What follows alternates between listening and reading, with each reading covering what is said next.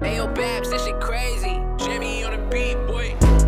Well, hello. This is the Trophy Room, aka Trophy Room Radio. I am your host, Brett Hammer, wherever you are on this Monday. Thanks for making me part of your day. Coming up, how can we fix storming the court? And we know almost officially what the Bears want to do with pick one. The Warriors are surging late once again, but is it sustainable? And what's it got to do with KD? Plus, which 8 and 7 quarterback said he still has two more rings left in him? We'll get to all of that in just a second. But as you know, it's way too hard to buy quality graphic tees these days. You look it up, and all you get is sketchy third party products on Etsy and eBay, and none of it's real. Game Changers is throwing a wrench into all of that. Game Changers is a real company that puts quality in the phrase you get what you pay for. High end NBA, NFL, team and players shirts. You can go over to GameChanger.la. You can use promo code capital H Hammer Time 23 for $10 off. I'm wearing one right now. Get $10 off on me. Shoutouts. I was watching the uh, the Lakers play the Suns yesterday. Um, look, it sucks not having football during Sunday or just football at all. We are getting uh, UFL here soon, so that'll be fun. Uh, but having four back to back to back matchups in the NBA on a Sunday, it's not bad. It's not it's not as good, but it's not a bad way to go about it. Um, but there were two plays in the second half yesterday, or maybe it was in the second quarter. Where no, it was second half, where LeBron picks off a pass like a safety and runs it back and dunks it. And every time that cross court pass is thrown he picks it off, he, I mean, he looks like a heat seeking missile. He looks like all of the cliches that you use to describe a defensive back as they intercept the pass and take the house. But man, um, I'm really into Marvel. Been learning a lot about the multiverse, reading a ton of comics right now. I want to travel the multiverse and I want to watch the universe where LeBron plays football as a professional career instead of basketball because he could absolutely do it. I mean, he is what 38, 39 and still picking off passes taken to the house. So really good stuff from LeBron. I want to see that. Shout out number two. If you remember, there was a punter. He was the nicknamed the punt god. His name was Matt Araiza. He was from San Diego State. He was originally drafted by the Bills. Not too long after being drafted, there was a report of sexual assault, rape from um, of a minor when he was in college. He has now been fully exonerated. Well, he was exonerated a while ago, and I mean, they found out that he was nowhere near the house at the time of the alleged event. We're not commentating on sexual assault or rapes or anything like that, but we are here to applaud Matt Araiza for being signed by the Kansas City Chiefs. If you're innocent, if you're a good citizen, we want good things to happen to you. And shout out to Matt Araiza for getting signed by the Kansas City Chiefs. And, si- and shout out once again to Andy Reid taking a chance on someone who uh, society views a certain way. View him at Araiza however you want. Obviously, his situation is different than Michael Vick. We know Michael Vick did certain things. Either way, once again, Andy Reid willing to take a look at, at people who have been done wrong by society or have done society wrong and being willing to love and uh, show some redemption to them. And I love it.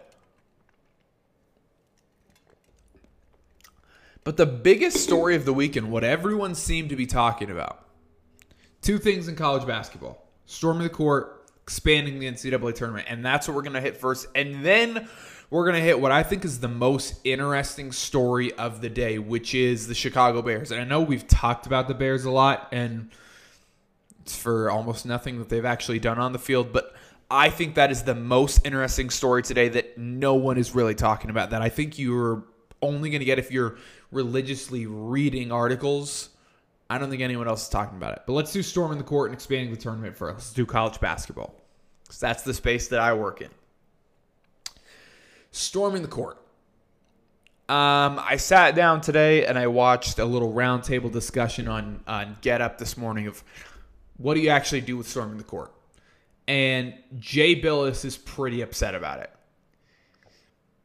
Uh, one of his solutions is you let him storm the court, and then you. He said obviously you can't stop them, so what you do is you let them all onto the court, and then you ring the whole court off, and then you arrest all of them. First of all, I don't know how that works.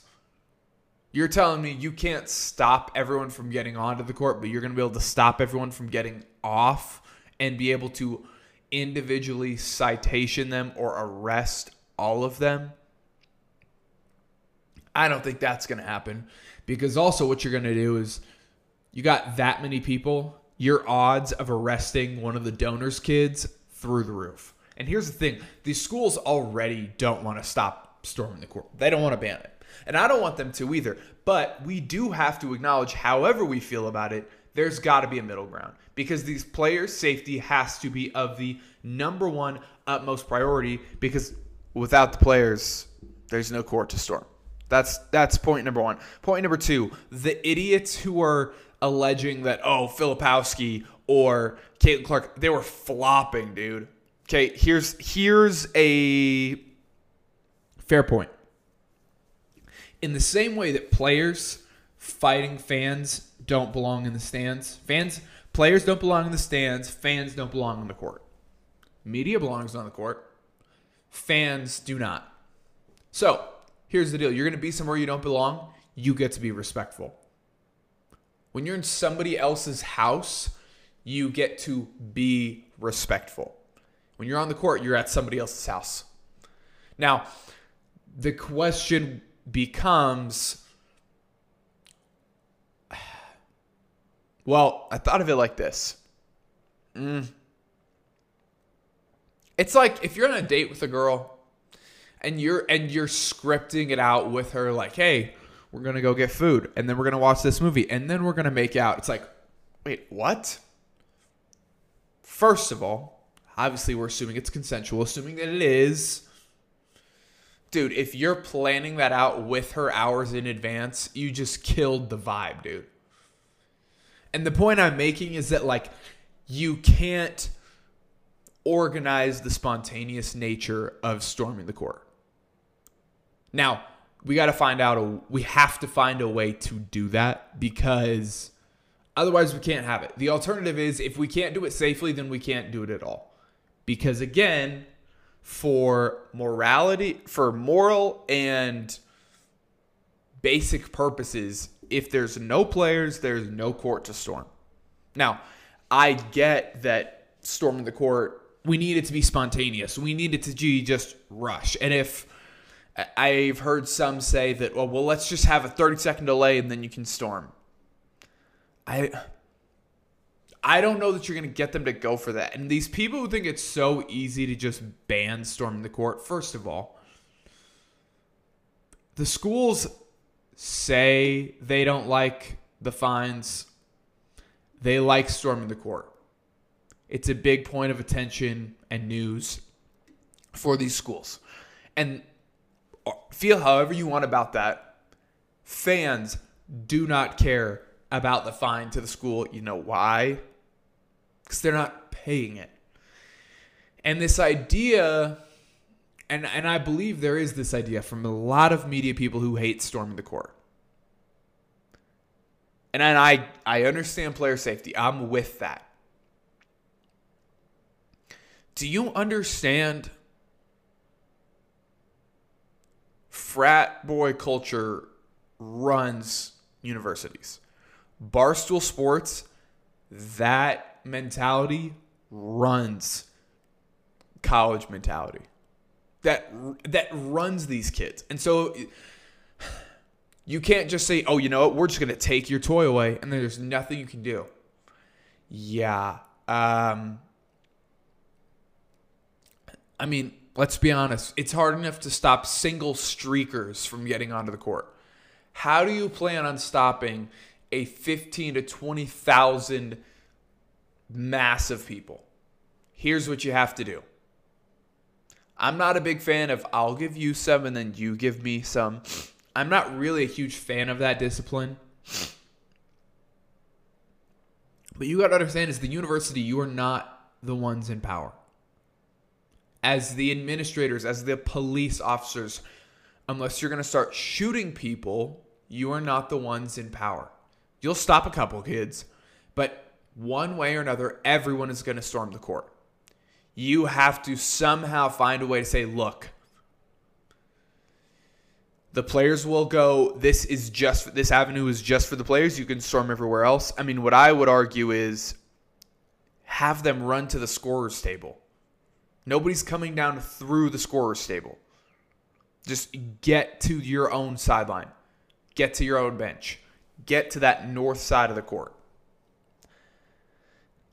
and then make it just a decree hey if you injure a player look, we got facial recognition. These schools can find these people. You hit a player, you're done. You're gone. You're banned for life. You do that, and nobody's bumping into anybody. Everyone is making sure the players are protected, even if you're opposing fans to that player. That's my two cents. Here's the other college debate that everyone wanted to have this weekend.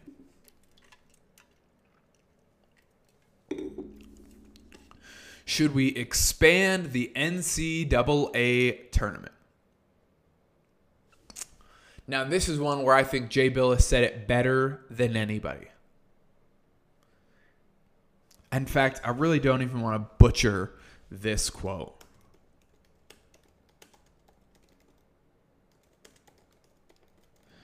Because it was that precise. Okay, here we go. Everyone on, on game day this was a big topic saturday and then over the weekend became a big topic. Of whether or not we should expand the tournament once again. And i love what jay bilas said. Quote the one thing that everybody's forgetting in is this is i'm i butchered that and look i did it i butchered it i have it right in front of me and i butchered it let's go again jay bilas on why the ncaa tournament should not expand the one thing that everybody's forgetting is that this is not an access tournament. It is a national championship event. You should have to do something hard to get in.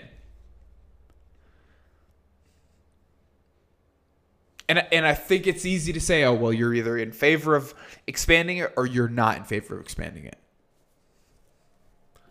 I don't think it's that simple. It is a national championship event. You should have to do something hard to get in. But also, we're already at 64 teams. Basketball is different than football. Sure. 64 teams different? I don't know. Like we are already at 64 and you're already bringing in a billion dollars in a month and a half. well, and technically we're not at 64. We're at 68 because you have play-ins, uh, which so either way, it's already a lot. Now here's where I push back. Yes, we've expanded it, and yes, you have teams like Oral Roberts and uh, Western Zimbabwe Dental College, University of Phoenix. Um, here's the deal, though the underdogs never win. The underdogs make it far, and that's what's cool is to watch them win a couple games. You almost have it built in underdog story into every season, but they don't actually have to win, so therefore they don't defeat the system the winners always win. the San Diego State, the UConn, the Dukes, the UNCs, the the big schools, the Big East, the Villanovas, they always win. And so it's hard because it's like on the one hand, we've already expanded so much, but then you can use that as the counter argument to say, yeah, but we've already expanded so much. And I agree with Jay Bilas. It is a national championship event. It should be hard to get in. But also, but also, we're already at 64 teams. Didn't we already pass the this is a limited access event? Didn't we already push past that a while ago when we went to 64? And look, I'm here for 64. I love the madness. It wouldn't be madness if you had 16 or 32, really.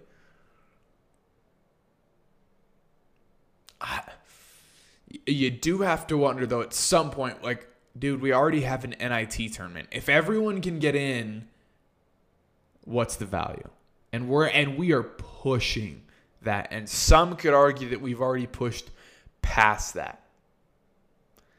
And so you want to ask me, should we expand the NCAA tournament? I don't think so. But the question isn't what I think. The question is, what does the money say? Because what the money says is typically where the money makers want to go.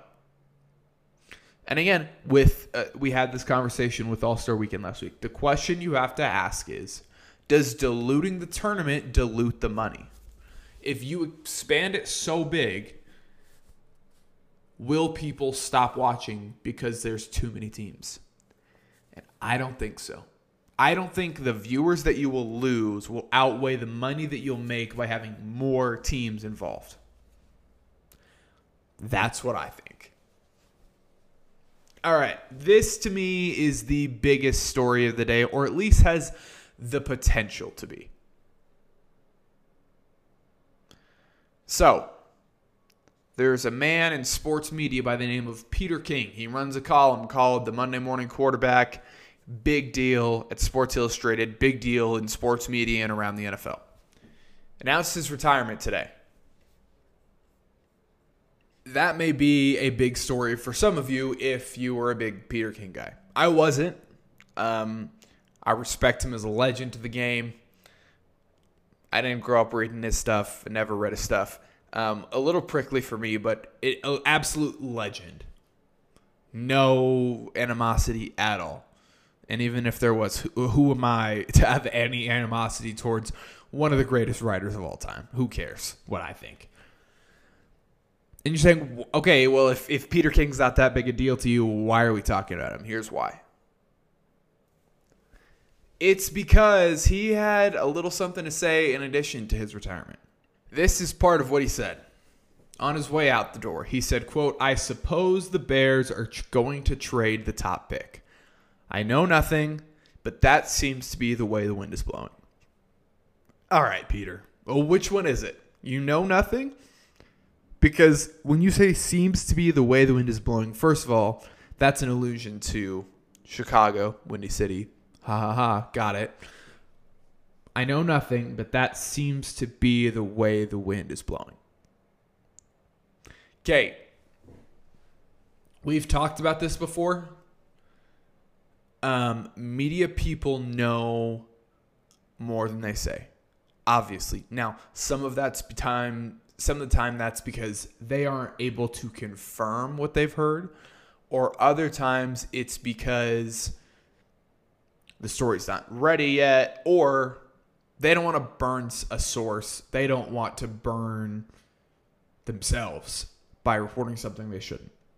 So, when you say, I suppose the Bears are going to trade the top pick, I know nothing, but that seems to be the way the wind is blowing. Okay, Peter, you're one of the most connected reporters in the history of the National Football League. Been doing it for 44 years. Don't say you know nothing. This is, I'll tell you what this means. This means I heard it from a very reliable source, but this was said to me in confidence. I'm not supposed to say anything, but it would be a little funny to let everyone know what I'm thinking as I walk out the door. And then just shut it and be gone. This to me, and what's funny is most mock drafts um, have the Bears taking Caleb Williams at one. No, if you're the Bears, you want those mock drafts to say that because the mock drafts are essentially stop. Essentially, that is not even a word. The mock drafts are essentially stock drafts. You like what I did there? See, because if the world, if the perception around the National Football League is that you're trade if is that you're taking Caleb Williams, and everyone who wants to take Caleb Williams believes it because that's what all of these insiders are saying. And they don't want to be wrong. So they'll go up and they'll make bigger calls. Now, that's another reason they wouldn't want Peter King to say this because then it takes the stock out of that number one pick and it's not worth as much when they want to trade down. I think it makes sense. Obviously, we've talked about this. I think there's a lot of value in Justin Fields. And more than that, I think the value that you're getting with Justin Fields is almost identical to what you're getting with Caleb Williams. Except the difference is Justin Fields has actually A, played on big stages in college, and B, played some form of NFL non backyard football, and B has played actual NFL football. So we'll see what happens with the Bears. But what happened yesterday with the Warriors? Because coming into yesterday, I believe the Warriors had won eight of their last 10. So they're surging. And I said this the other day. And it's weird. I didn't expect it to happen again but the Warriors are surging post All Star break once again. It's almost like they land the plane and kind of slow down as they head into the All Star break, and as soon as they get out of it, they just take off like a jet. And they're coming, they're surging out of the All Star break and coming into it, doing the right things. Um, but they go ahead and they drop one to the Nuggets yesterday. Colin Cowherd had a segment a couple weeks ago saying, Did small ball ever really happen? Is an interesting take, but the point was it was such a flash in the pan and it wasn't replicated. It wasn't done before and it really hasn't been replicated since. So is it real? Was it ever verified for long enough to be considered a real part of the game? Good question. Um, Draymond had some interesting comments following the game yesterday. He just said he said we just need everything to go our way. We need everything to bounce our way, and if we get that, we can beat any team. I don't see any team we couldn't beat.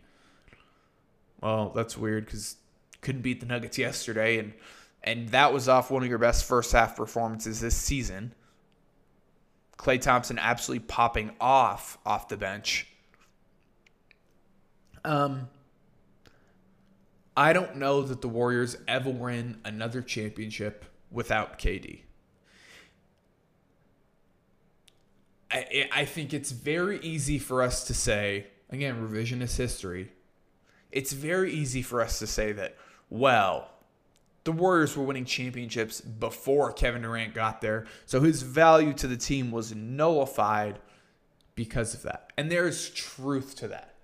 But also,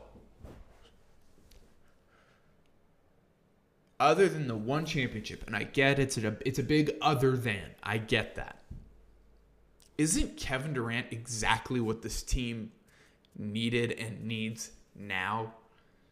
Because if you watch the Nuggets game last night, they could not handle Nikola Jokic. They couldn't handle Aaron Gordon. They certainly had trouble with Michael Porter Jr.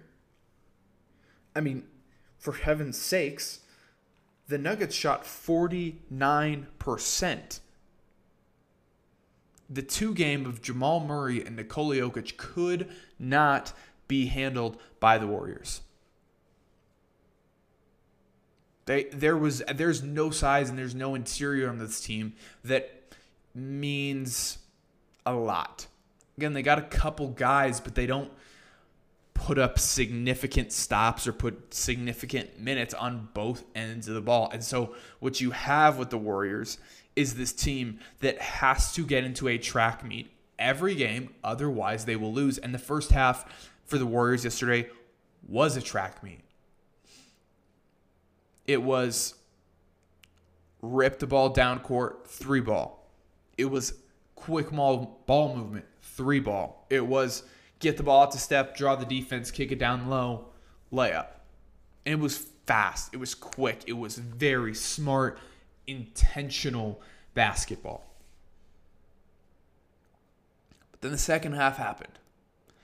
And I mean, let's be frank, the Warriors are lucky they don't play in the Eastern Conference where Giannis and Joel Embiid reside. And others. They just don't have it in them to stop size. They are the definition of finesse, but there is no power on that team.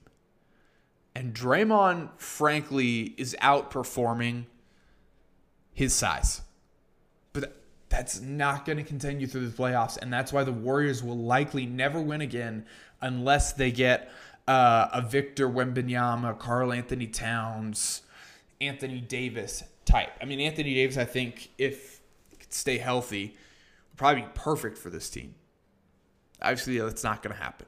But the way this team is constructed right now, yes, Nikola Jokic is probably going to have trouble keeping up with this team. But the problem is the Nuggets are designed exactly perfect to give the Warriors fits. Because Aaron Gordon and Michael Porter Jr. are the size of power forward centers, but they run the floor like football players. And so the Warriors are certainly going to have a hard time stopping the Nuggets. And anybody else who's powerful down low, the Warriors will continue to struggle with. Which, again, I know I'm a KD apologist.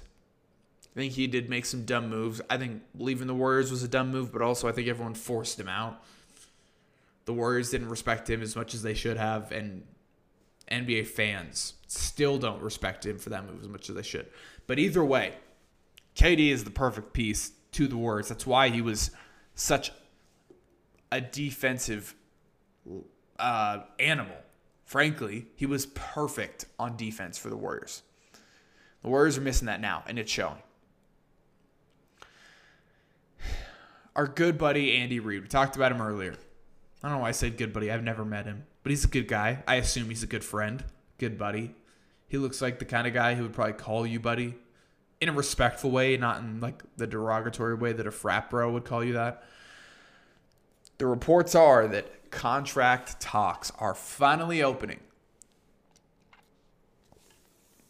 for Andy Reid to be the highest paid coach in the National Football League. Now, you say, well, how do we know that? Well, we know that because of reports. Because, fun fact for your Monday, in case you didn't know, coaching and general manager contracts are not public record. So, like, it, you know, for the most part, most players, you know what they're making. You can look that up. But unless the team announces it or a reporter reports it, we don't really know exactly what NFL coaches are making. That's why there was a lot of speculation that Belichick was making more money than Brady for years, and it's not public knowledge. But the reports are that Andy Reid is going to be making a big contract. The biggest currently in the NFL, and he deserves it. It feels like, uh, I mean, Andy Reid is the guy. Andy Reid is the go my my go to about how you decide if someone's in the Hall of Fame or not. When you tell the story of the game, if you made a TV show or movie about the game from start to finish, who's in it and who's who's got who's got 15 to 20 minutes in that show, in that documentary, docu series, and Andy Reid certainly does. Goes probably Bill Belichick and Andy Reid has since usurped it. McVay had a had a flash in the pan, but I don't know about that. But he's got plenty of time, so it's not the end of the world for McVay. Andy Reid is the guy. Andy Reid's history is in the NFL is it's interconnected. You're not pulling that apart. Andy Reid was going to conference championships long before Mahomes. Struggled in Kansas City for a while, made Alex Smith look what to be what he was. And then Mahomes became the perfect catalyst for his offense. Now Andy Reid has won three Super Bowls with the Chiefs. 49ers twice, Eagles once. Deserves the contract a hundred percent. And it's cool to see that he's finally getting the respect that he deserves. All right. Teased you off the top. There is one quarterback who believes that he is still eligible for two Super Bowls. In fact, let's just go read the quote because I think it's that good. The Denver Broncos quarterback, Russell Wilson, former Seahawk, was on the I Am Athlete podcast with former Bronco, Brandon Marshall. Sat down, and this is what he had to say. He said, quote, I've got more fire than ever, honestly, especially over the past two years and I've and what I've gone through. Whether it's in Denver or somewhere else, I hope it's Denver. I hope I get to finish there. I committed there. I wanted to be there. I want to be there. For me, it's about winning. In the next five years, I want to win too. I want to feel the chill of that trophy again. I love the city and everything else, but you also want to be in a place that loves you too. I want to win. That's all I care about. Okay. Said he wants to win two more. Couple interesting pieces here. A, he says whether it's in Denver or somewhere else. So the idea that he's not guaranteed to be in Denver, obviously, is out there. But then he says, you also want to be in a place that loves you too, which is a snide way of saying they don't love me. Now, later, um, he made some comment. He, he opened up about the situation with Sean Payton. But this is this is how it feels to me. There's this episode of How I Met Your Mother where um, one of the main characters name's Marshall. He has this dream of being an environmental lawyer. And then his wife gets a job offer to go to Italy and chase her dream of being an art consultant. And basically, she turns it down because she knows her husband loves her job. And shows up at his job one day and he's not working because they lost the case and now they had to lay everyone off pretty much except for him and so he's basically goes to work every day till the company goes under and they're making houses out of cards and they're chugging uh, six packs and they're trying to see how many burgers they can finish in a day like just doing all these stupid things they're not really focused, but there's no one there to call them out on it, so they just kind of do whatever they want. And that's how it felt with Russell Wilson. Russell Wilson got to the company and said, I'm the guy. And they paid so much money for him that they had to tell him that he was the guy, regardless of who the coach was. He gets there, he hangs out, he runs the ship the way he wants it to.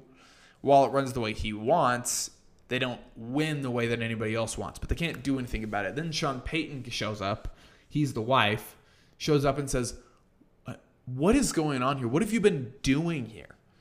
He's like, Oh, well, you know, we're just playing football. He's like, This is not playing football. We're doing it my way. Doing it my way made Russell Wilson angry because we know that Russell Wilson has a little bit of this method acting to play a quarterback in some lifetime documentary. Russell Wilson has beef with the coach. Um, so the question that we really want answered is Does Russell Wilson have what it takes to win two Super Bowls? Well, uh, and a lot of you are laughing, and that's fair. Now, Does he has he ever had what it took? Sure. I mean, he's won one. He's been to multiple. Almost won two. Still shouldn't have given it to Marshawn, but it is an unfortunate play. Um, here's a couple things I can tell you. First of all, since 2016, we're in 2024 right now. Since 2016, dude's got two playoff wins. Probably still more than Dak Prescott, but uh, not great. The other thing I can tell you is that in order for Russell Wilson to be successful, he has to have 30 plus touchdowns, which he hasn't had since 2019. That year, he finished top five in Offensive Player of the Year voting. They made the playoffs. They won a playoff game that year. Hasn't been to the playoffs since 2020. He went 12 and 4 that season. 2020 was last year. He had 30 plus touchdowns. He had 40. The year before that was 31, 35, 34. He had a good streak. The other thing is, Russell Wilson used to be one of the big play guys in the league. That is no longer. And and it's tough when your offensive situation is not how you want to play in it. And not only is the playbook and the offense not really catered to you, you don't get along with the chef either. Him and Sean Payton obviously don't get along. It doesn't help when uh, it doesn't help when Jarrett Stidham wins games because then that makes you look even worse. So, does Russell Wilson have what it takes to win two Super Bowls? Uh, I'll be honest. I hope that he does. Out of my just positivity and optimism, I hope everybody wins. But go back and watch that interview. I don't trust people. I get being nervous. But when he's asked that question, he leans like forward in his seat to with his elbows on his legs. And look, I do that in church when I'm trying not to fall asleep, but I don't do that in professional interviews. And then he just starts swiveling in the chair. Honestly, now that I'm thinking about that, you should put swiveling chairs in interviews because if somebody's swiveling in the chair, probably don't want them. They're probably too nervous. And frankly, when you're Russell Wilson and you're this guy who claims to exude confidence, when you start swiveling in your chair and you're playing with your hands the whole time, I mean, he looked so unbelievably nervous in that interview. And I hope that he's not. I hope that he goes out, proves all of us wrong, wins two more Super Bowls, him and Sean Payton become best friends and make a podcast together. I don't see that happening. In fact, just the body language alone makes me question what is about to happen in Denver in the next couple months. We'll see, but the body language doesn't make the future bright in Denver. As always, I appreciate you all for hanging out with me on this Monday. I hope you have an incredible rest of your day. We will talk soon. Cheers.